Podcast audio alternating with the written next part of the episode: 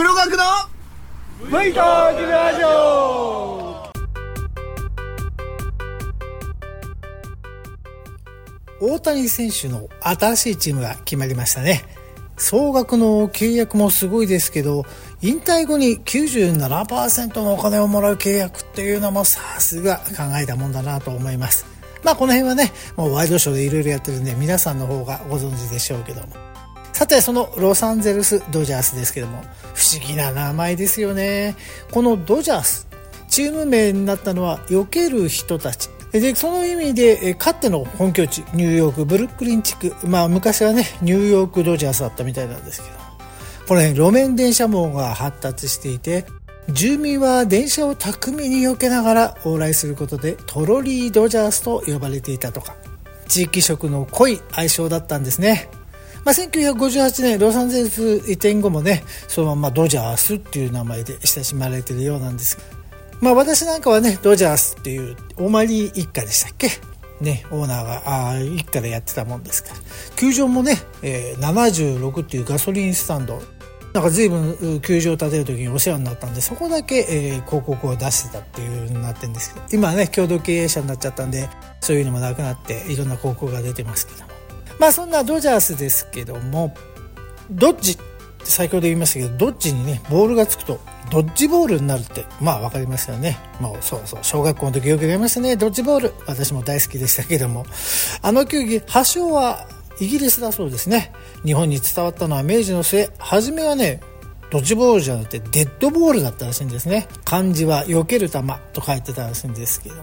その後ルールの改良が進んで日本独自の球技になって1926でドッジボールに変わったらしいんですけれども。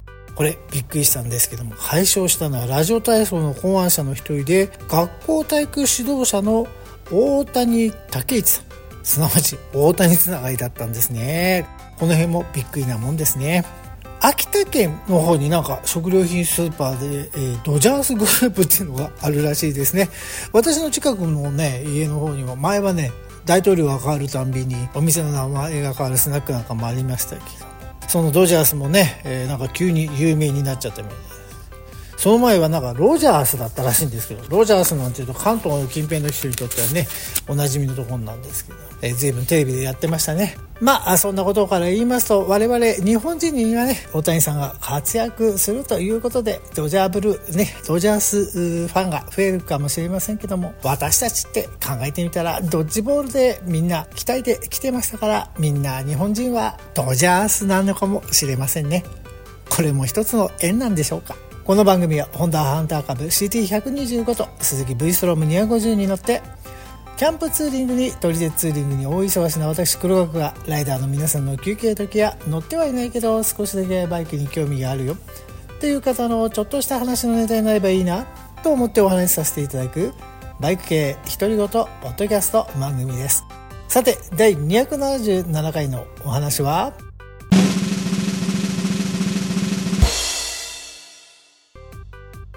タナックスさんのイベントに行ってきたぞ。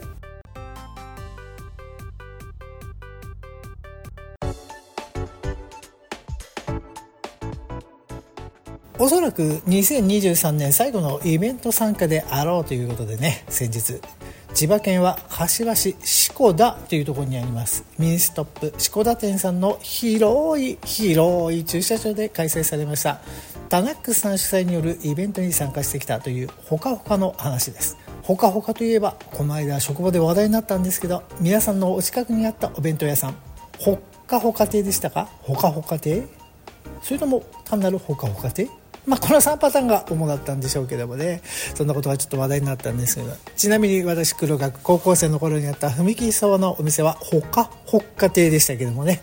まあそんなことはどうでもいいんですけどもこんなくだらないことばっかり思い出しますがさて当日でございますが場所は千葉県柏市志子田にあります。ミニストップ志子田店さん。で9時から13時までこれやってますよということだったんです。我が家からの、ね、ヤフーナビだと1時間半で到着とのこと。それならばまあ8時過ぎに出ればちょうどオープン後のざわざわも落ち着いているだろうということで準備をしていたんですがこんな時に限ってシガーソケットの USB 変換器が見つからないんですよね。前の夜使わないからいいやと思って見たもののそうだ今日は GoPro で撮影しようかななんて思ってね。GoProV ストロームにセットしたのまでは良かったんですけども。あれ？USB 変換器どこ置いたっけ？ベッドの下？バッグの下？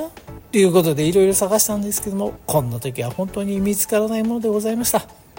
撮影の方は諦めてモバイルバッテリーを持参してのスタートとなったんですが大体の場所は分かっているもののナビを設定すると1時間38分で到着出るものですからそれならますます好都合ということでスタートです。大泉インターを目指して狭い道を進んでいきます。こんな時に初めて見るコミュニティバスが前を塞いでいるんですよ。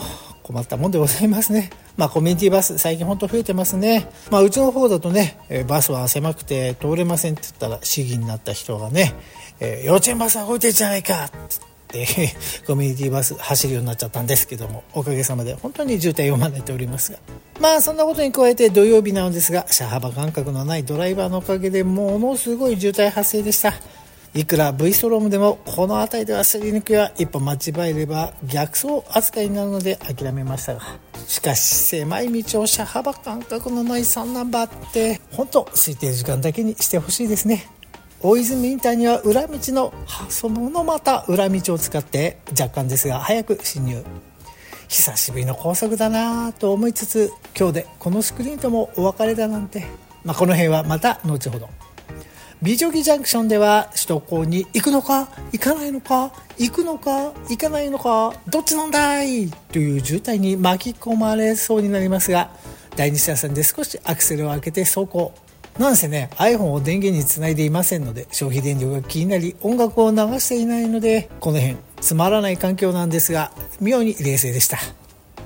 上越新幹線の E7 系のすれ違いを見ることができて今日は撮り鉄できるかななんて思いましたけども。やがて三郷ジャンクションに着くんですが三郷ジャンクションでは自己渋滞の表示がここに来ると毎回自己渋滞があるんですよね。なぜなんですかねあの合流よくぶつかっちゃうみたいです。そんな風にしていたらなんかポツポツとスクリーンとヘルメットのシールに何かあれっていう感じです。雨が降ってきたようです。うわーマジかーっていう感じです。天気予報じゃそんなこと言ってなかったのにね。まあすぐに止んでくれたのは良かったんですけど。序盤と入りましてね。すぐに流山で降りると思ったら違いました。そうそう。柏に行くんですもんね。タナックスさんは流山ですけど今日の会場は柏ですから。で柏で降りると料金420円です。外環道は入り口に860円と書いてあったんで1280円か。ちょっと高いなーなんて思ったんですけども北区を調べてみると ETC は640円なんで1060円でした。まあ30キロほどだったんでね。まあいいかな。640円でも30キロだねしかも下道だと流山橋が渋滞するでしょうし1時間ぐらい余計にかかりますからね。柏で降りて国道16号に入るとナビの到着時間が6分減って9時32分になっておりました。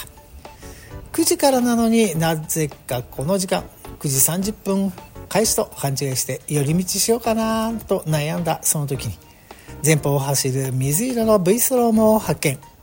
おあれは V スロームミーティングでお世話になった方。そうそう目的地は同じだろうなということでストーカー走行を開始いたしました。つくばエクスプレスの柏の葉キャンパス駅前を通過すると右手にラグビー校のプレートが、ん？ラグビー校？ここで？え？ブレイブブロッサムズの何かの施設？と調べてみたところね。なんと千葉県柏市千葉大柏の葉キャンパス内にイギリスの名門校ラグビー校の日本校が開校してたそうでございました。つい先日式典が行われたそうなんですけど。県に承認された私立のインターナショナルスクールということで英語でイギリス式の国際教育を行うそうですね。イートン校などとともにザ・ナインと呼ばれるイギリスの伝統校9校の一角を占めるラグビー校ということでそうまさしくラグビーというスポーツが生まれた学校として知られているそうですね。日本校は日本の小学校6年生から高校3年生相当の7年生ということでございます。生徒数は約780人。初年度は日本を含む約16カ国の140人が入学だそうです。約4万8000平方メートルって言われてもちょっとピンときませんが広々とした空間に全校生徒が入れる木造の食堂兼講堂国際規格のラグビースタジアムなどもあるそうでございます。イギリス議会を模した議論室やジムダンススタジアムか生徒の半分程度が生活する量もあるそうですよ。学費いくらだと思います？驚き。年間450万から550万円。その他寮費も必要ということでございます。お金持ちが行く学校でしょうね。まあそんなことでラグビー校を見てちょこちょこちょこっと曲がっていくと広大な駐車場のあるミニストップ篠籠田店に到着でございます。ちなみにさっきから篠籠田篠籠田と言っておりますがこれ篠塚の篠にカゴ。カゴがねカゴにあと田んぼの田で篠籠田と読むんですがこれ読めませんよね。送電線の柱が立っている関係もあって駐車場がとっても広くなっています。そんな柱の下にはバイクはたくさん。もうすでに20台以上はいたでしょうか。どこに止めたらいいのか悩んでいたら「おおここここここよ」と誘導していただきました。この辺は V ストローム仲間なんですね。ヘルメットを脱いで先ほどの水色 V ストロームの方に「この間のミーティングではお世話になりました」とご挨拶。覚えてないかなと思ったらやっぱりオレンジ帽子が偉大ですよ。すぐに「おおあの」ということでね意気投合です。その他にも V ストローム乗りが集まってきました。いろんな方とステッカー交換。あしまった。そうなんです。体調不良で V ストロームに乗っていなかったからミーティングでいただいたステッカー貼ってなかったのがバレてしまったんですがこの辺は失敗でした。ということでご挨拶も済みまして一番最初にはタナックさんにまずはご挨拶。なんとスマートモニターの開発責任者の方と社長さんがいらっしゃってということで取材してくださいねというお話をいただいたのがびっくりでございました。まあその時はね社長さんいろんなバイクを見てたりしてたもんです。お忙しかったまたそれは後ほどということになったんです。その話の方はねまた後ほどちょっと流させていただきます。この後は朝日風貌さんです。実はここが本当の目的なんです。先ほども言いましたけども朝日風貌さんでは V ストローム250用のスクリーン VS14 と15を発売しております。14は現行より8センチ。15だと16センチ上方向の数砲が大きいんですね。そこで、まあ、オリジナルの現行のスクリーンと交換したい。しかし工具は車載工具しか持ってない私黒学発注しても交換などできるわけがありません。レッドバロン確かで聞いてみたらレンチで4箇所止めているだけなんで簡単に交換できますよ。というものの根っからの武器クラッシャーで兄から散々怒られてきた経験のある黒学としてはなかなかねこれは勇気のいることでございます。そこで今から買うので交換お願いしてもいいですか？攻撃と思ってダッシュでお店に現金ニコニコ支払い。そこで「すいません交換を」とお願いしたところなんと今日は交換の工賃込みでしかもンパーセントのお値引きモニター価格ということでもう最高でした。でも今柏飯食べているから待ってくださいね。っていうことでした。柏飯？そう。そうですよ。忘れていました。柏飯です。すっかり忘れていました。ミニストップ四田殺店さんの店内手作りの柏飯。九州特産の柏飯ですよ。なぜ千葉で？まあそこは聞かなかったですけど多分柏だからだと思うんですけどね。ということでお隣のミニストップのブースへ。柏飯だけとあと唐揚げが入っているパック。まあ朝ごはん食べてまだ2時間も経ってないんですが少し早いかなと思ったんですけどね。なくなるといけませんので柏飯パック220円をいただき電子レンジで温めていただき早速いただきます。パクッ。おおなかなかこの醤油の味が炊き込みご飯の味がねいいですね。ちょっと入っている鶏肉とごぼうでしょうか。この辺も美味しい。なかなかねやっぱかしわ飯ということを食べませんからね私たちは。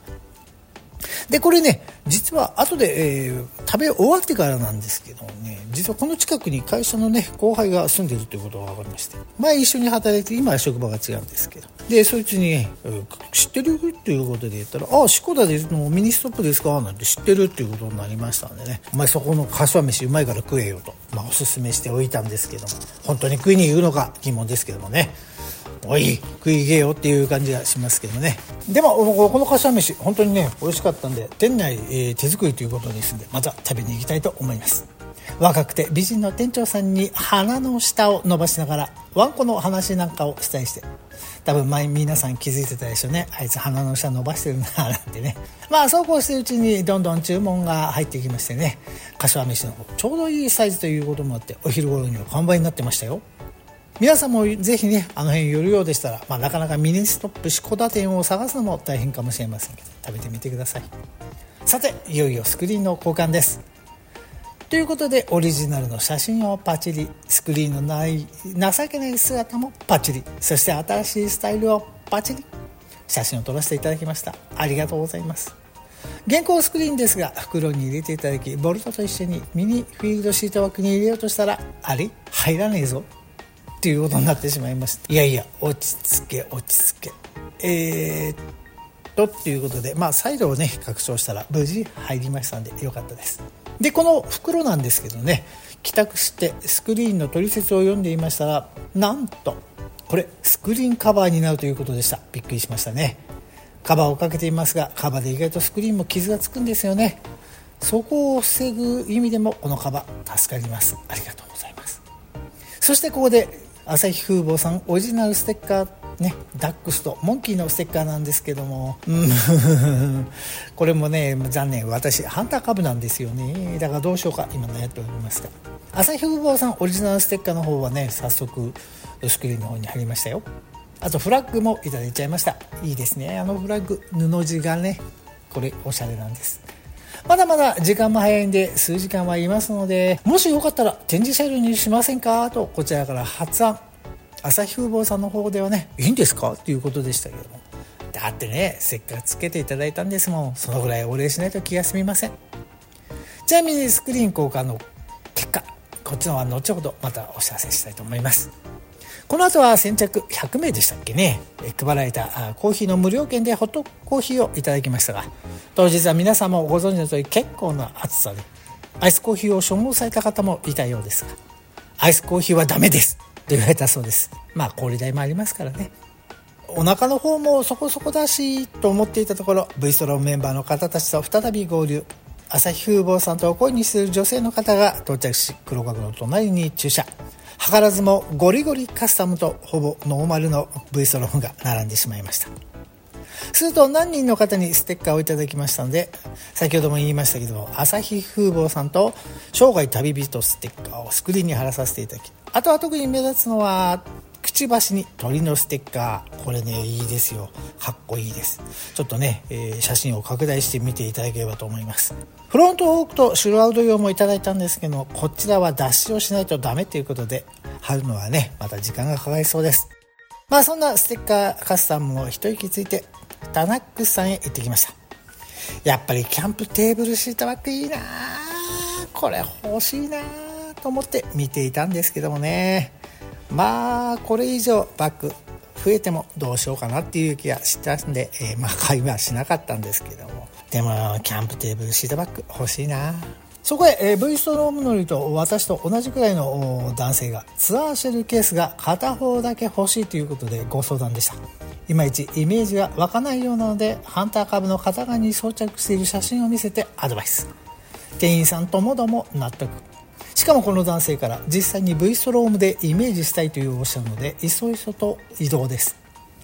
釣り道具というか竿をつけられるようにカスタムしている関係でねマフラー側にしか確かに装着できないんです。ということで、えー、これここ入りますねなんていうことでね寸法を当ててみました。前後にね2本ベルトが必要になりますんでね。プレートフックも合わせて購入するとすっきり装着できることを説明しちゃうんですがナンバーを見たらなんと同じ地区の隣町の方でびっくりしました。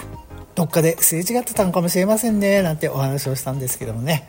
まあそんなツアーシェルケースのいいところはね軽量なんですよね。雨が降ってもインナーがあるので濡れない。装着が簡単。普段置くのに邪魔にならないっていうことで。私はね20リットルでコンロにガス LED ランタンに焚き火台を入れているんですけどもその旨もねちょっと案内しておきましたけどシングル買ってくれるといいですけどもね。果たしてどうなのか分かりませんけども。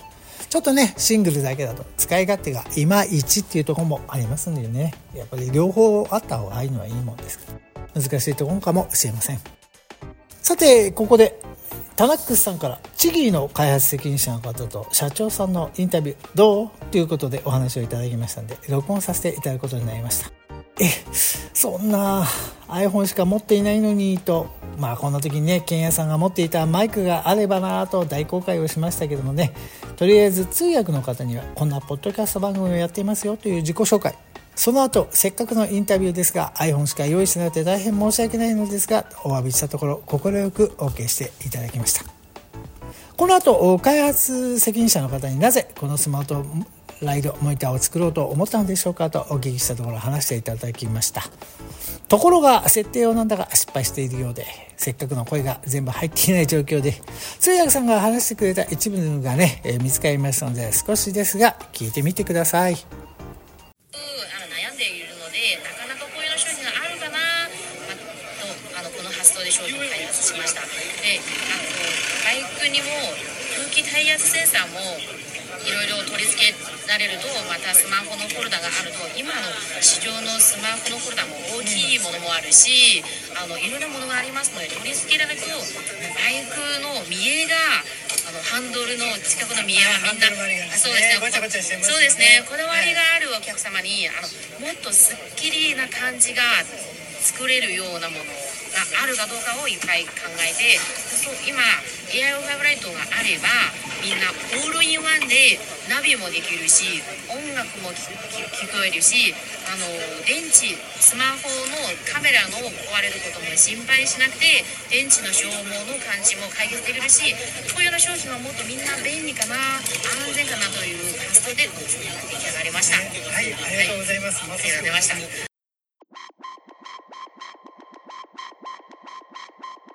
どうでしたか？少し、えー、聞きづらいでしょうから。録音から外れた部分を含めて私の言葉で説明しますね。チギーの社長さんと開発責任者の方はバイクが大好きということでいろいろお出かけをしているわけですね。ところが携帯電話をナビ代わりにしていると、一つ、電池の消耗が激しい。まあこれは Wi-Fi で繋ぐから仕方ないですよね。二つ、ホルダーから携帯が落ちる危険性がある。まあ細路ばかり走るわけではないでしょうからね。バイクが好きなら日本語でいう国道あの厳しい国道なども走るでしょうがそうすると携帯が落ちる危険性がありますよね。3つ目太陽光で見えない時がある。そうそうこれが携帯ナビの欠点ですよね。このようなことを解決するために開発を開始したそうなんです。その結果ハンドル周りがすっきりした。これは確かにそうですね。しかもタイヤの空気圧センサーもプラスしているわけですから携帯ホルダーがどんどん大きくなってしまった今現在ね、え、そこへスマートモニターをつけるだけでハンドル周りがすっきりさせることができておしゃれカスタムになるわけですね。でなんかあ聞いたところこれは結果だったんですけどスマートモニターにしたおかげで携帯の電池持ち時間が増えたということでした。まあこれらがあってスマートモニターを作ることになったんですがせっかく作るならお客さんが満足していただける商品にしたいということでね躯体や耐水性に優れた良い製品をと開発した結果今回のタナックスさんのともに日本の皆さんにお届けすることができたのでぜひお手に取って購入してほしい。ということでした。今回私もうっかりして DFS について聞きそびれてしまいましたがこの DFS があることで気象レーダーを干渉することなく動作させることができる。しかもそれを標準で用意されていたということは素晴らしいですよね。そんなタナックスさんの SRS001 スマートライトモニター。AIO5 ライトでいいのかな？皆さんも実機を見て試してみているようなんですがいかがでしょうか？社長さんもね今回のイベントでいろんなバイクを見て回るほどのバイク好きということでどんどんねブラッシュアップしていくそうですよ。そういう私黒学なんですが実はそうここが唯一の欠点お値段の方なんです。ねえ。はい予算が追いつきません。うんやっぱりこの額となるとね厳しいです。皆さんと違って。なんせ年末調整で逆に支払っちゃいましたからね、えー、いつになるのか分かりませんけどなんか買うから詐欺みたいですけど本当ねこれが唯一の欠点ですわ。もう2万から3万安ければ。なんせねこの間立川のレッドバロンでちょっと聞いてきたら総額12万ぐらいになりそうなんですよ。工賃そういうことを考えるとちょっとうんそこでしょうね。まあ前後にねドラレコがついてるということも含めてちょっとねこの値段高いおもちゃでございますよね。まあその辺はまあ買う人の気持ち次第でございますけども。インタビューも終わりましたんでさてヘルメットホルダーを購入しようかなと思ったんです。ヘルメットホルダーねハンドル周りにつけるやつなんです。どうも M6 だったかなボルトのサイズ。車載工具にはこれ入ってなさそうなんです。タラックスさんに聞いたもやっぱりないですっていうことだったんで断念。まさかね朝日風貌さん行って借りるわけいきませんからね。それでもタナックスさんのコーナー見ていたらプロツヤシャンプーがありました。そうだよ。今シャンプーないんだ。と気づきました。これも会場での特価ということでね2%引きで購入できました。いいものが購入できましたよ。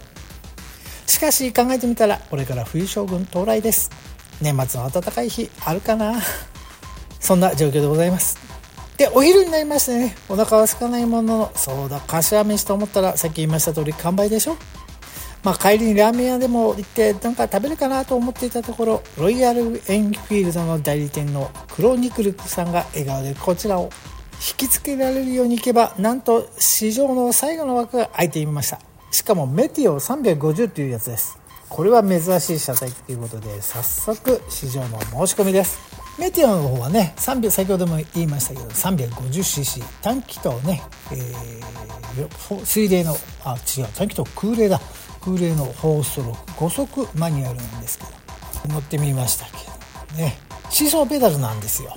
でね靴つま先私の場合今回はね、えー、大きいわけですよ。V ストできました。ギアペダルの下入らないんです。まさしくシーソーペダル初体験です。これ前を踏めばギアダウン。後ろを踏むとギアアップですね。最初はダウンしているつもりでアップしておりましたが 350cc の短気筒ということで演奏することなくセーフでございました。最初はぎこちなくギアチェンジばっかり気にしていましたが慣れてきました。バイクの筋を感じることができました。ちょっと生意気な言い方ですね、まあ、350cc の短気筒ということですが振動は少ないですね。本当にこれ短気筒という感じでした。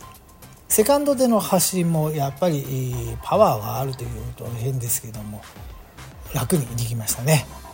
余裕を持って動くことができました。クルーザーということで運転姿勢腰に来ちゃいました。辛かったです。少しの市場でしたけどこれちょっと長い時間だとやばいなっていう感じでした。走ってる時重さはですねそんなに気になりませんでしたねバイクの重さ。重量はね空冷ということもあって191キロっていうことなんですけどもやっぱり低くなるとねでもずっしり感がありましたよ。あとリアブレーキだ。リアブレーキあんまりね感覚ないんですね。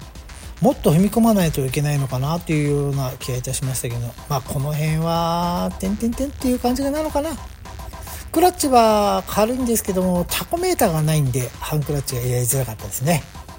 クルーザー独特の振動もなくミラーが揺れることもなかったっていうことは良かったでしょうけどまあ相対的にロイヤルエンフィールドって言わなきゃわからない感じでございましたメーターにギアポジションもあるし、まあいいなというような気がいたしましたし、シーソーペダルも慣れてしまえばね、靴を痛めないということが言うといい、うん、その辺は良かったのかな。まあ100点満点で80点という感じですかね。まあちょっと偉そうな言い方かもしれません。メテオ350試乗してみました。そうそうじゃんけん大会じゃんけん大会があったんです。いきなり朝日風貌さんのコーナーでじゃんけん大会が始まったんです。社長さんがグローブを持ってきてスタッフさんに「おいやろうぜ」みたいな感じで声だけ。ねこの辺はやっぱり小さい会社っていうと変ですけど社長さんがね自由に動ける会社のいいところかもしれませんね。スタッフさんも皆さん朝日風貌さんでじゃんけん大会やるみたいですよ。なんてねなかなか明るい雰囲気でいい会社だなっていうのがよく分かりました。今回の商品はどこの 商品かすいません忘れてしまいました。2種類。グローブです。最初は XL サイズ。最初はグーじゃんけんポンって言ったんでまたすぐに負けました。じゃんけん弱いですね。今回は女性がゲットしていますが XL で良かったのかなというような気がいたします。さて2回目。今度は L サイズ。よし。今度こそ。じゃんけんポン最高でした。ということで残念でした。今度は男性の方がゲットしたようですけど。私の周りでは負けチームが声を合わせてスクリーンスクリーンとエールを送っておりましたがさすがにそれはダメでしたね。まあ広告ですから当たり前ですよね。お時間もそろそろ13時近くニューストップさんでトイレを借りてタダで帰るわけにはいかないのでねドリンクを購入してから帰ることとしましょう。当初は往路が高速袋は下道のつもりでしたがまさかこんな遅くまでいるとは思いませんでした流山橋の大渋滞にはまりたくないなと思いまして往路と同じく国道16号に出て柏インターから三郷ジャンクション外観大泉まで帰りました。そこで新しく設置した朝日風貌さんのスクリーン VS14 ね効果が分かりましたのでご報告です。お待たせいたしました。オリジナルと比べて約8センチほど高くなりましたけど高さは気になりません。特に視線の邪魔になるということもありませんよ。あと2つ目。横なんですけどねこれ曲線になっているため歪んで見えちゃうのかなと思いましたけどもそういうようなこともなくねしっかり良好でした。3つ目。風切り音。まあ、大型になったって先ほども言いましたけど風切り音がするかなと思いましたけどねそのような音の発生もありませんでした。4つ目設計がうまくいっているようでね、まあ、この辺上から目線ですね。笑っちゃうな、えー、スクリーンを通った風がねヘルメットに当たることもありませんでした。特に私オフメットですんで日差しがありますけどね日差しに風がこう下から当たって頭を持っていかれるっていうこともなく快適でしたよ。5つ目時速キロで外環道を走りましたけども風圧を受けることなく快適でした。これならばロングツーリングの疲労軽減につながると思いますね。いいですね。6つ目。オリジナルに比べるとスクリーン自体が薄くなってしまいます。高速で風圧に負けてしまうのかなと思いましたけど先ほど言いましたけどもそれなりの速度で走っていてもねこう歪むっていうことはありませんでした。まあ当たり前か。7つ目。これは装着前に同じ V ストローム乗りの方が話していたんですが朝日風貌さんのは最初からねカーブしていますので国製と違ってね、えー、装着もしやすいということです。この辺は私はお任せでしたのでわからないと思うんですけども自分でカスタムされている方にはいい情報ではないでしょうか。8つ目。本編でも話していますけどね白い袋がスクリーンカバーになるのは大変助かります。これは私が650に乗っていた時に感じてたんですが車体カバーをかけているとその車体カバーでスクリーンが擦れてしまって傷をつけてしまうことがあるんですよ。それを防止するためにもこの袋がスクリーンカバーになるのは朝日風母さんナイスアイデア。っていうよりも私たちにね寄り添っていただけてるんだなというふうに感じました。まあそんなぐらいの8項目ですかね。まあいいのかなっていうことでお話をさせていただきましたけども。まあでも褒めてばっかりっていうのもおかしいなもんなんでね。お前なんかもらってんじゃねえかになっちゃいますんで。そんなことはないっていうことで。まあ、1項目だけネガティブな発言をするとしていますけども。6番目で話してますがオリジナルに比べて薄いです。しかもオリジナルはですね縁取りがしてあって衝撃に対して強そうな感じです。VS14 の方ね、まあ、15もそうなんですけど縁取りがしていませんので対衝撃っていうことに対しては若干不安が残りますね。というのもですね650の時にやはり社外品のスクリーンをいただいたんです。ちょっとメーカーを忘れたんですけどかなり有名なメーカーだったんですよ。ヨーロッパのね。洗車後の定位置に止めようとしたところぐらっと来て家の外壁にごっつんこしたらね割れちゃったんですよ。まあそんなことがあっただけに縁取りがしてないことで衝撃への対策がちょっと不安なんですが。現場で他の V ストローム乗りの方からね車のドアモールをつけるといいと聞きましたのでねちょっとこの辺は挑戦してようかなと思っております。でもそうすると見栄えがどうかなっていうのもありますけどもね。まあそんなちょっとマイナスを最後に挙げますけど相対的に見てメリットの方が圧倒的に多いわけで、まあ、壊れたらオリジナルに戻せばいいし650の時と違ってハンター株もあるのでもう一度買い直してもいいわけなのでね安心です。今回は費用もモニター販売ということで定価よりお安く買えたし取り付け作業もお願いできたので本当にお得に買いました。朝日風貌さんには本当感謝しかありません。VS14 仲良くこれからも付き合っていきたいと思っております。そんな感じでね、え、高速を気持ちよく走って帰ってきました。往復約105キロほど。いろんな V ストロームの方とお会いできて地域の社長さんともお会いできたし、ねえー、メティオムの市場もできたし本当に数時間だったんですけどなんだかお得な感じの一日でございました。さて第277回の収録もそろそろおしまいにしたいと思います。バイク系一言ポッドキャスト番組 V トークラジオ。今回の放送いかがだったでしょうか？今回の配信の写真などは V トークラジオのブログ http コロンスラッシュスラッシュ V ストーク650とシーサーネットにアップしてありますのでぜひこちらもご覧ください。メールお待ちしております。どんなメールでも結構でございます。メールのアドレス v トークラジオアットマーク Gmail.com v tokuradio.gmail.com です。メールフォームはブログに付け加えさせていただいておりますので合わせてご利用ください。また X とスレッドの方も V トークで検索していただければ青字に V トークのアイコンですぐにわかると思いますのでよろしければフォローの方もお願いいたします。また iTunes レビューもお待ちしておりますよ。では今日も最後までお聴きいただきありがとうございました。今回が2023年最後の配信ですね。